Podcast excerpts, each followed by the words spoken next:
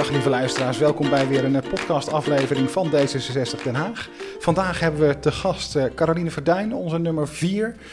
Caroline, wie ben je? Wat doe je in Den Haag? Yes, dankjewel Peter. Ja, leuk om hier in de podcast te zijn.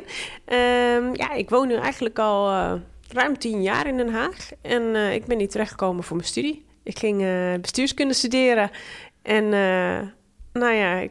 Ik werd wel heel enthousiast over deze mooie stad daar achter de duinen. Dus toen ben ik gebleven. We hebben meer gemeen dan dat ik van tevoren dacht. Dat is ook mijn weg naar Den Haag. Maar het gaat vandaag om jou. Je gaat je vooral inzetten voor klimaatzaken, verduurzaming, energietransitie en Poolse zaken. Vertel, ja, waarom is dat zo belangrijk voor jou? Dat is een leuke combi. Het is eigenlijk al dat ik sinds mijn studententijd me heel erg... een beetje boos of zorgen maak over de klimaatcrisis. Dus ik vind het wel heel belangrijk om daar als jonge vrouw me te kunnen inzetten op dit onderwerp. Dus echt in Den Haag aan de slag te gaan en ons steentje bij te dragen tegen die klimaatcrisis. En dat is heel breed. Dus een gezondere stad, betere, comfortabele woningen en uiteindelijk van al dat fossiele af. Ik zat al te denken van, goh, wat doen we dan in de gemeenteraad aan klimaat? Maar je noemt een aantal voorbeelden.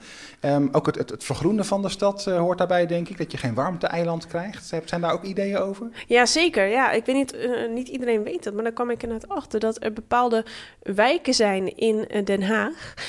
Denk inderdaad aan Schilderswijk en Centrum. Dat kan het gewoon in de zomer 6 graden warmer zijn dan in andere wijken in Den Haag. Zoals de Vogelwijk. Misschien best logisch, omdat dat dicht bij de zee is en een lekker zeewindje hebt. Maar het ook omdat het wel typische wijken zijn waar het warmer is, waar veel meer steen is, veel minder groen. En dan moet je echt, dan weet je gewoon vaak niet waar je het kan zoeken, de verkoeling. En daarom moeten we gewoon veel meer groen en water in onze stad creëren.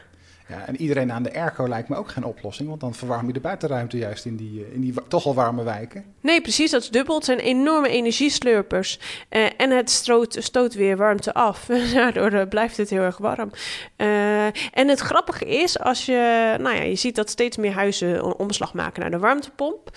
Ik zelf ben daar nog niet aan toe. Ik heb zo'n jaren 30 woning. Die moet je eerst heel goed isoleren voordat je een warmtepomp doet. Maar die zie je ook dat die ook kunnen koelen. Dus dan heb je lekker zo'n warm... een warme vloer in de winter, maar in de zomer kan daar een wat koelere vloer van gemaakt worden door het koele water daar doorheen te brengen. Dat is toch wel echt heel erg top. Ja, en wat je zegt, jaren 30 woningen, daar hebben we er heel veel van, ook in Den Haag. Ook woningen die in de jaren 60 en die wederopbouw zijn gebouwd. Volgens mij is er nog wel een ontzettende opgave te gaan in Den Haag voor die verduurzaming. Dat is het zeker. En nu ben ik een hele blije, maar ook een beetje... ik heb echt mazzel dat ik een huiseigenaar ben. Daar sta je er ook een beetje zelf voor. Maar ik heb ook een aardig tijdje een huis gehuurd... die echt tochtig was, enkel glas. Bijna elke half jaar kwam weer de huurbaas om wat muurtjes te witten... omdat de schimmel erop zat. En eigenlijk heeft zo'n huurbaas helemaal geen reden om iets te gaan doen aan die woning. Want ik betaalde dat prima, samen met mijn vriend. Want er was heel weinig mogelijkheden voor een huis. Dus dan denk je, dan betaal ik maar voor het huisje ook. Al weet je dat dat echt tochtig en heel schimmelig is. Maar je weet ook dat als ik hier wegga... dat het heel lastig is om een ander huisje te vinden. En er is zo iemand anders die in dit huisje wil. En hierdoor, dat vind ik eigenlijk wel mooi... aan die duurzaamheidsopgave, aan die klimaatopgave. We doen het natuurlijk om de klimaatcrisis tegen te gaan... maar het is ook een enorme stok achter de deur... om eindelijk dit soort oude woningen... en die verhuurders aan de bak te zetten... en echt die huizen te verbeteren. En je hebt het dan over verhuurders. Hè? Ik weet, we hebben verschillende corporaties in Den Haag. Daar worden al afspraken mee gemaakt over verduurzaming. Zeker. Maar de particuliere verhuurders, dit lijkt me volgens mij veel lastiger om die te motiveren om te verduurzamen. Ik zat inderdaad aan zo'n particuliere verhuurder. Die kan zo'n huis toch wel slijten.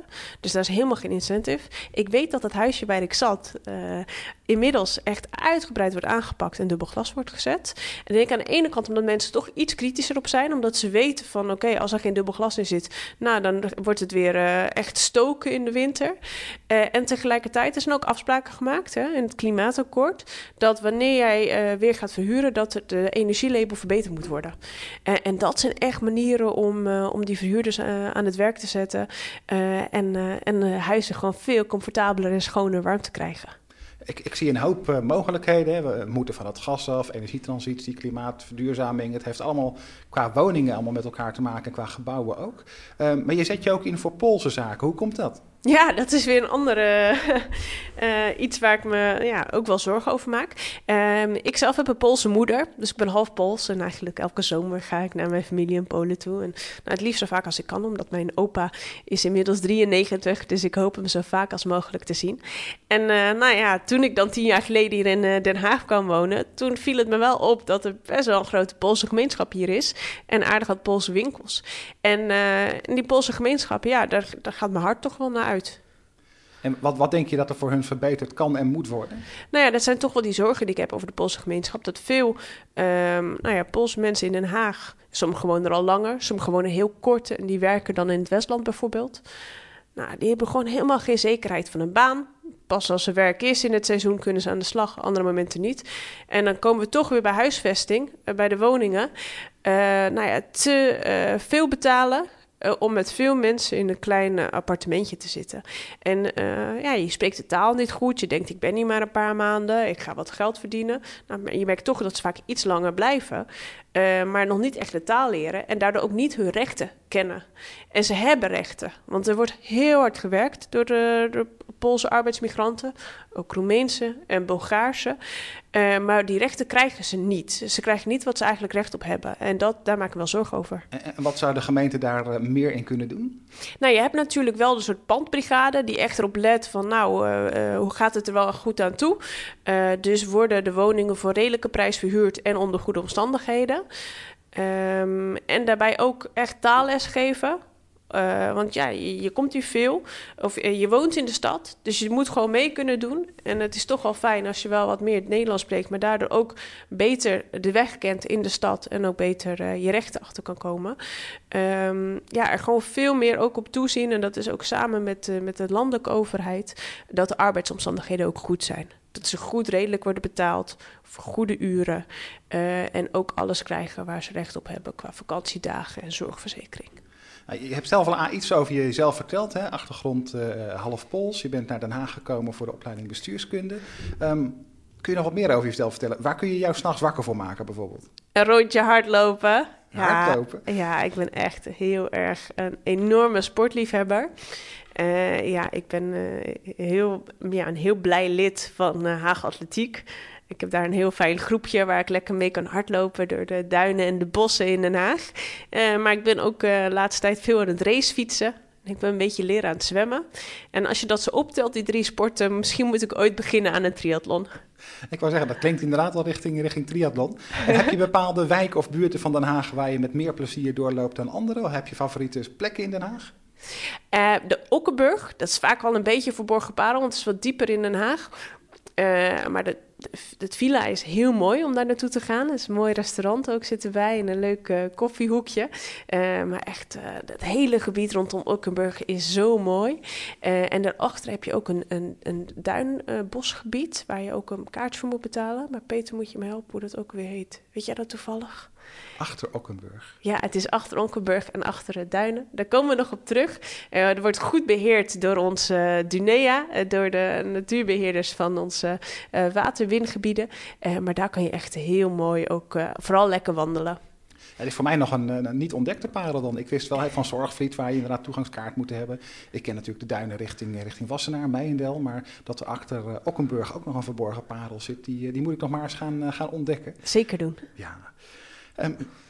Voor jezelf, je woont in Den Haag. Welke wijk zit je nu? Ik woon nu in Rustenburg-Oostbroek, dicht bij het Zuiderpark. Dus daar, dat is ook altijd leuk om even een wandelingetje te maken in de middag of te gaan hardlopen. En daar heb ik het echt naar mijn zin. En ik werk in het centrum. Werkt in het centrum, dus echt volledig gebonden aan Den Haag op dit moment. Ja, en of. Heel erg. En als je nog een droom zou hebben voor dit zou ik graag de komende 4 jaar op orde willen krijgen, of dit zou ik willen regelen, hier zou ik trots op willen zijn, waar zou je dan aan denken? Ja, er zijn heel veel dingen waar ik echt heel erg mee zin in heb om mee aan de slag te gaan. Dus denk aan het sporten ook mogelijk maken voor meer mensen. Maar ik zou wel echt heel trots zijn als we echt in Den Haag toch wel meer met arbeidsmigranten kunnen spreken. En ook echt meer voor hun belangen kunnen opkomen in de gemeente. Dat ze echt het gevoel hebben van, nou, ik kan terecht bij de gemeente als ik bijvoorbeeld toch een kwestie heb met mijn, of met mijn huurbaas of met de baas zelf van het werk. En daarbij moeten we echt de volgende slag maken met de aanpak van de klimaatcrisis. Want ik vind eigenlijk dat er toch niet zo heel veel tempo en energie achter zit. Terwijl er wel heel veel energiecoöperaties en heel veel mooie initiatieven zijn. Maar daar moet gewoon veel meer ruimte aan worden gegeven. Veel meer energie achter. Ik krijg er energie van als ik naar je luister waar je allemaal mee aan de slag gaat. Als mensen jou willen bereiken of volgen, heb je social media's waar je te vinden bent? Ja, iets te veel. Ja, nee, op Twitter, op Instagram en op LinkedIn ben ik erg actief. Vind ik ook heel belangrijk. Nou ja, ik heb zelf in de Tweede Kamer in de politiek gewerkt. En dat is ook altijd wat ik bijvoorbeeld Kamerleden of anderen meegeef. Mensen die stemmen op jou, die verwachten wat van je. Laat hen ook zien wat je doet. Dus ik vind dat heel belangrijk. Ik vind nu in de campagne ook gewoon heel leuk om te laten zien wat we allemaal meemaken in de campagne. Maar als het me eenmaal lukt om raadslid te zijn, zou ik dat ook heel erg actief blijven. Omdat ik gewoon heel belangrijk vind om te laten zien wat er nou gebeurt in de gemeenteraad. Überhaupt ten eerste van, oké, hoe werkt dat nou allemaal? En wat je stem waard is. Ja. En waar kunnen mensen je dan vinden? Wat is je Twitter-handle? Ja, op Instagram is het iets Poolser. Dat is namelijk Caroline Kowalska. En voor de rest kan je me gewoon onder Caroline Verduin vinden. Caroline Verduin, moet helemaal lukken. Dankjewel voor dit gesprek, Caroline. En hartstikke veel succes in de campagne. Jij bedankt, Peter.